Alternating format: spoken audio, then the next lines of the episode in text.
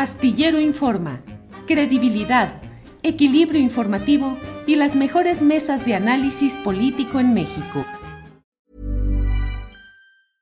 I'm Sandra, and I'm just the professional your small business was looking for. But you didn't hire me, because you didn't use LinkedIn Jobs. LinkedIn has professionals you can't find anywhere else, including those who aren't actively looking for a new job, but might be open to the perfect role, like me.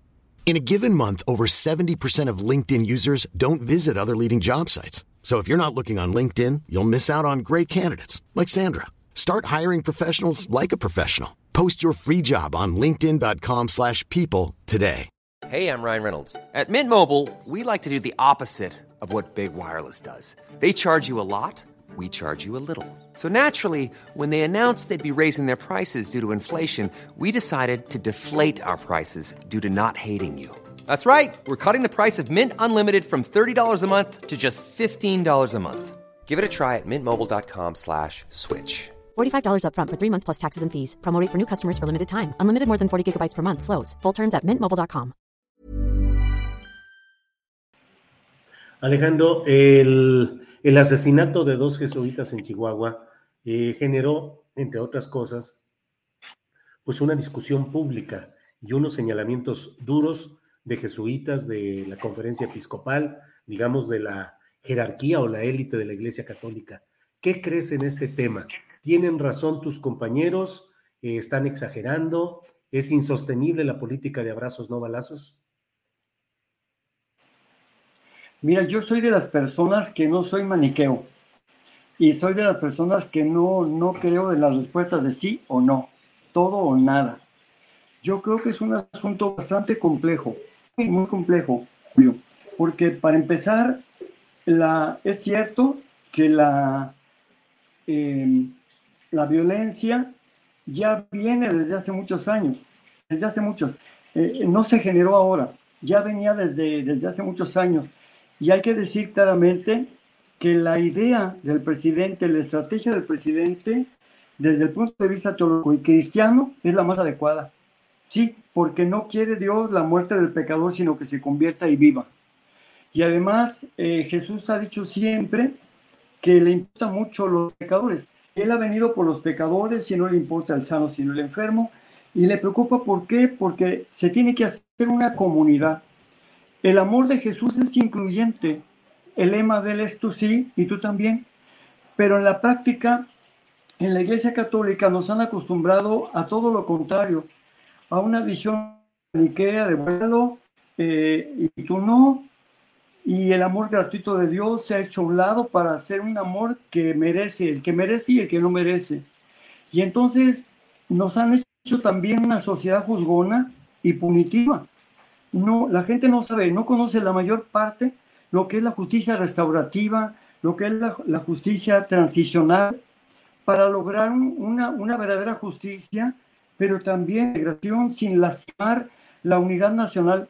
No, no, no podemos entender que los que eh, delinquen, pues también son nuestros hermanos, que finalmente también ellos necesitan de nuestro cuidado, de nuestra atención.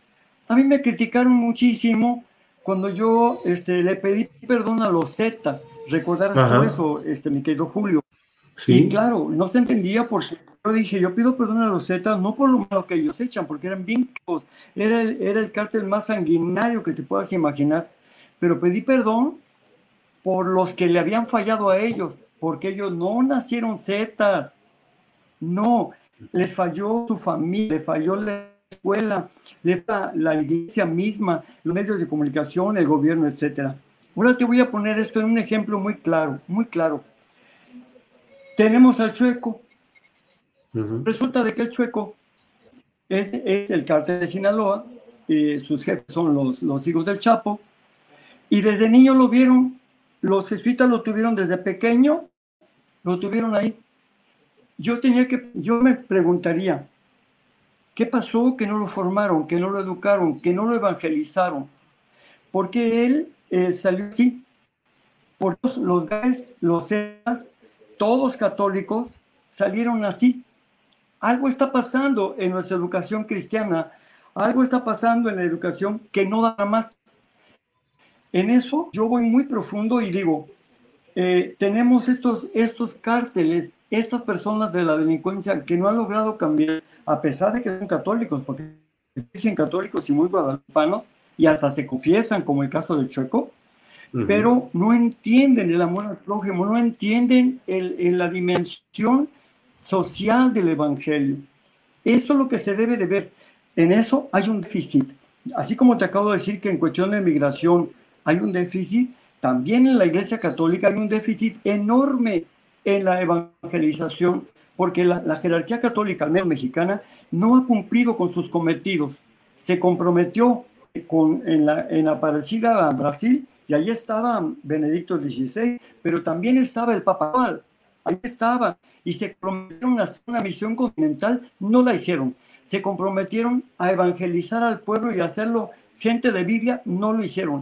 Se comprometieron a ser una, un, personas que, que fueran escuchantes, a, a, a, eh, discípulos de Jesucristo, no lo han hecho.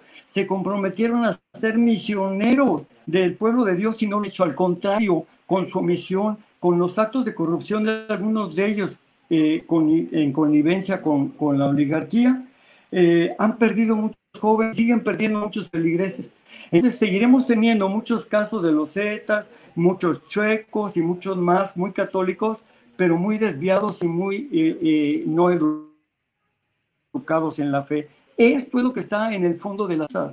Podríamos decir si algunos a favor o en contra de otros. No, el presidente ha optado por una estrategia cristiana. No más violencia, no más violencia con más violencia. Y eso tarda, tarda el tiempo que dure la educación. Tarda el tiempo que dure la, la, la revolución de las conciencias, para el amor al prójimo, para la vida, el respeto a, a la ecología, todo eso, Julio.